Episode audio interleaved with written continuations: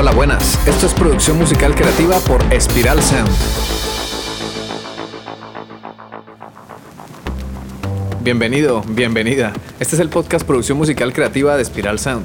Soy Ciro Galvis y hoy estoy feliz porque vamos en el episodio 50 y tenemos oyentes en todas partes del mundo. Estoy revisando únicamente las estadísticas de Spotify y tenemos oyentes, mira, en Finlandia, España, Colombia, Argentina, México, Estados Unidos, Chile, Portugal, Suiza, Brasil, República Dominicana, Holanda y Bolivia. ¡Wow! Tremendo. Muchas gracias a todos por escucharnos. De verdad, si no fuera por tu ayuda, esto no sería posible. Bueno, hoy hablaremos sobre tres formas de monetizar tu música en la era digital. Quédate hasta el final porque viene información actualizada. Año 2023. No te voy a mentir, monetizar tu música requiere de mucho trabajo, organización, planeación y estrategia. Pero por otro lado, para solucionar esos problemas estamos aquí en Spiral Sound. Por eso suscríbete al podcast y a la newsletter en spiralsound.com.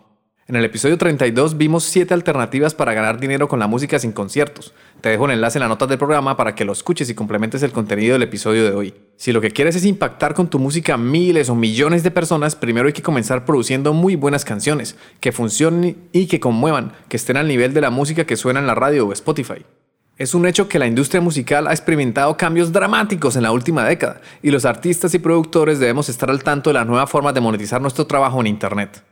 Antes la principal fuente de ingresos, además de los conciertos, era la venta de discos, ya sean vinilos, CDs o cassettes. Y con el cambio drástico que tuvo la industria musical con la aparición de Internet y con la fuerte afectación que dio la piratería, y después ahora, ahora en esta época con la llegada de los medios masivos de streaming como Spotify, Apple Music, Tidal, YouTube y Amazon Music, los artistas y productores tenemos que adaptarnos a los cambios y a las opciones que tenemos para monetizar nuestras canciones.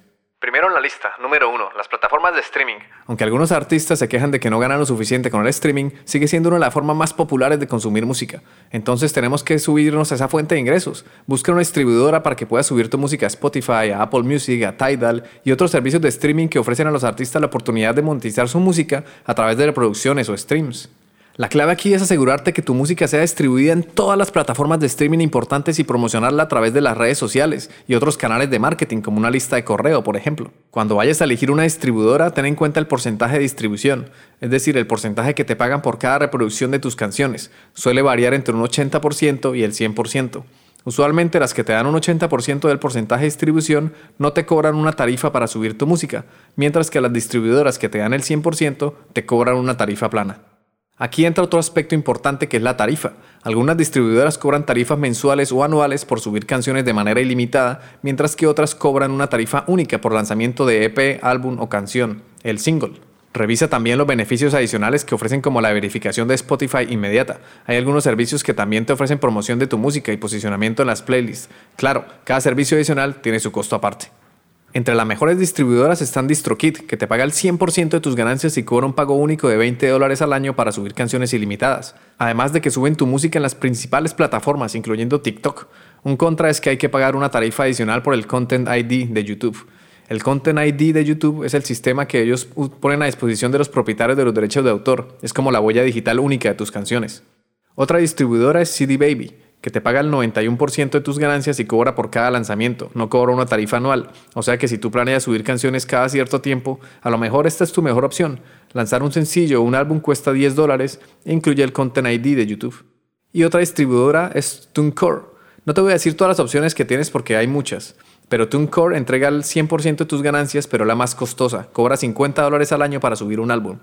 Si quieres que haga un episodio hablando sobre las diferentes opciones de distribuidores que hay en el mercado, déjame un comentario o envíame un correo a ciro.espiralsound.com. Recuerda que la cantidad de reproducciones que obtengas dependerá en gran medida de cuánto tiempo y esfuerzo dediques a promocionar tu música en línea. Pero no todo es esfuerzo, hay que también tener pensamiento estratégico y creatividad para conseguir que se viralicen tus canciones.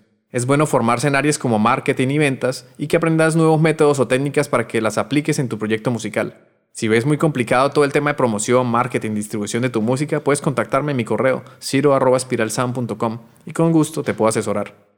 Bueno, pasamos al número 2, las licencias de sincronización.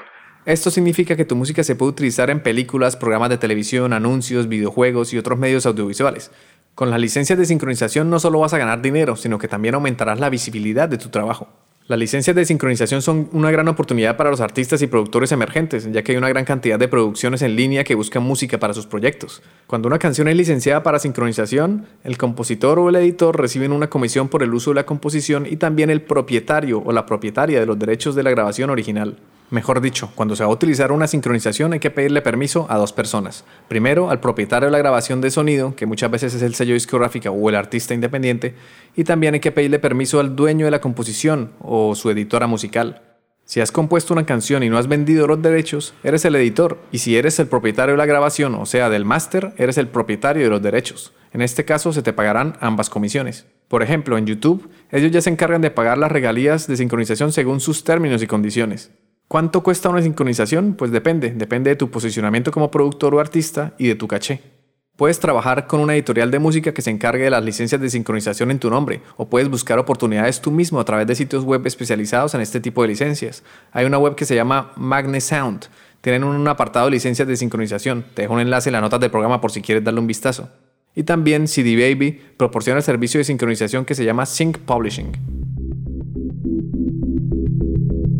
Si te ha gustado este episodio y quieres mantenerte informado, suscríbete al podcast y también a la newsletter en spiralsound.com, donde recibirás recomendaciones sobre grupos, artistas, plugins, técnicas de mezcla, técnicas de producción y formación para profesionalizar tu proyecto musical. Durante nuestros podcasts te iré mostrando lo que hago como productor e ingeniero, observaremos la música y el sonido desde diferentes perspectivas y comprenderemos todo el proceso de la producción musical desde cómo surgen las ideas hasta lograr monetizarlas.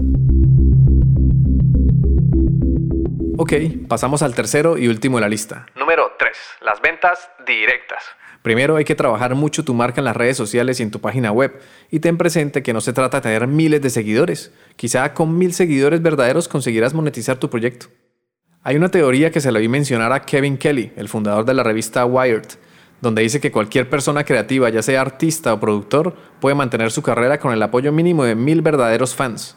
O sea que necesitas unas mil personas que compren tus productos o servicios con regularidad. Y hay una diferencia entre los fans verdaderos y los fans promedios o normales. Un fan promedio consume tu música y va a tus conciertos de vez en cuando, pero un fan verdadero está presente en absolutamente todo lo que creas. Se vuelve un seguidor súper leal que va a pagar por cada proyecto que crees. O sea, por ejemplo, si para vivir necesitas unos 100 mil dólares al año, pues con mil personas que te paguen 100 dólares ya consigues esa meta. Pero también puedes partirlo en la mitad. Con 500 personas que te paguen 200 dólares, pues ya llegas al resultado. Y así puedes ir dividiendo esas cantidades. Esto de los mil fans verdaderos no deja de ser una teoría, pero si te pones a pensarlo tiene bastante sentido. Podemos darle otra mirada a los objetivos que nos planteamos, porque puede pasar que estés pensando que para triunfar debes llegar a miles o millones de personas, pero quizás si te enfocas más en conseguir fans verdaderos, de esos que van a apoyarte y que van a pagar por cada proyecto que tengas, pues no te hace falta llegar a millones, sino tal vez son mil, quinientos o doscientos. Depende del tipo de producto o servicio que ofrezcas. Hay varios tipos de productos, unos de bajo costo, otros de medio costo y otros de alto costo. Pues ahí depende, dependiendo del producto que tú estés eligiendo vender, pues vas a traer un tipo de clientes o fans. Si vendes un producto de mil dólares a solo 100 personas, pues ya tienes los 100 mil dólares de los que estábamos hablando.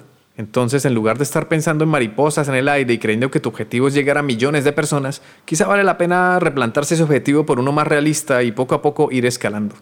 O sea, si estás comenzando, quizá tu objetivo sea encontrar esos mil verdaderos fans y ya con el paso del tiempo y mientras tu proyecto musical escala, quizá consigas más de esos mil fans. Y si te educas y trabajas, probablemente vas a llegar a millones de fans. A lo que me refiero es que tenemos que respetar los procesos, vamos paso a paso, dejemos del acelere estos días que queremos todo para ayer. Relax, calma. Vamos a enfocarnos en objetivos realistas y vamos a ser estratégicos para ir escalando. Hay trucos y herramientas que nos permiten acelerar un poco ese proceso. Por eso suscríbete a este podcast y a la newsletter en spiralsound.com, porque aquí encontrarás esos métodos y herramientas que te permitirán cumplir tus metas ahorrando tiempo. Por eso esta tercera forma de monetizar tu música es la venta directa, porque puedes vender tu música directamente a tus fans, puedes ofrecer descargas digitales de tu álbum o sencillos a través de tu sitio web, o incluso puedes ofrecer merchandising con tu marca para complementar tus ventas de música. Pero bueno, estamos hablando también del mundo digital, o sea que tenemos que ir un poco más allá. Y si vamos un poco más allá, hay algo que ronda en Internet que se llaman los NFTs. Los NFTs son las siglas de tokens no fungibles, es decir, son bienes que no se pueden reemplazar, son piezas únicas. Ojo, no soy experto ni en criptomonedas, ni en NFTs, ni nada de esto, ni blockchain, pero voy a hablar del tema porque está relacionado con la música. Escucha con atención y entenderás a qué me refiero. Algo fungible es por ejemplo el dinero. Si tienes un billete de 10 euros o 10 dólares, lo puedes intercambiar sin problemas por otro billete de 10 o por dos de 5. No pierde valor. Por otro lado, un bien no fungible es un cuadro pintado por tu artista favorito. Es un cuadro único y no lo puedes reemplazar por otro igual. Podrán hacerle imitaciones, pero esas copias no tienen el mismo valor del cuadro original. Al igual que pasa con los cuadros o con las obras de arte, los NFTs son activos únicos que no se pueden modificar ni intercambiar por otro que tenga el mismo valor porque así como no hay dos cuadros iguales, pues no hay dos NFTs iguales. Hay una forma de identificar los NFTs. Se les asigna un certificado digital de autenticidad, son como una huella dactilar, no se puede modificar. ¿Y a qué viene todo esto? Bueno, ¿cuál es la relación entre los NFTs y la música? Pues que hay un grupo de rock de Estados Unidos que se llama Kings of Leon, la verdad a mí no me gusta mucho su música, pero es bueno, eso no viene al caso. Lo que pasa es que a ellos se les ocurrió la idea de vender su más reciente disco, When You See Yourself, lanzado en el 2021, pues ellos subastaron ese disco con una colección de NFTs que superó los 2 millones de dólares en ventas. Varios NFTs vendidos en la subasta incluían sorpresas para los fans, como por ejemplo boletos dorados que les dan acceso de por vida a los conciertos de la banda y un trato VIP en cada gira y otros NFTs incluían fotos y audios del grupo hechos durante la grabación del disco. Kings of Leon fueron los primeros en subirse a ese mundo de los NFTs, pero ahora ya se les han unido mucho más artistas y grupos. El impacto de esto es tan, tan, pero tan grande que una de las discográficas Major, o sea, Universal Music Group, lanzó una colección de NFTs para ponerlos en subasta.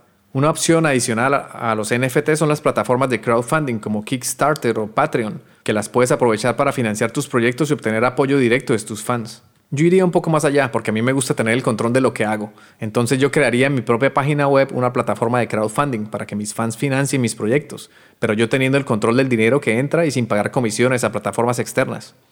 Hay que aprender de cómo lo hizo Kings of Leon. Ellos daban productos valiosos adicionales al disco que estaban comprando sus fans. Tú, por ejemplo, puedes crear una campaña de crowdfunding donde vendes tus discos, pero adicionalmente das el pase VIP para que tus fans entren a tus conciertos. O le ofreces un librito así bien decoradito, bien bonito, con letras, fotos y material que se produjo durante la grabación de tu disco.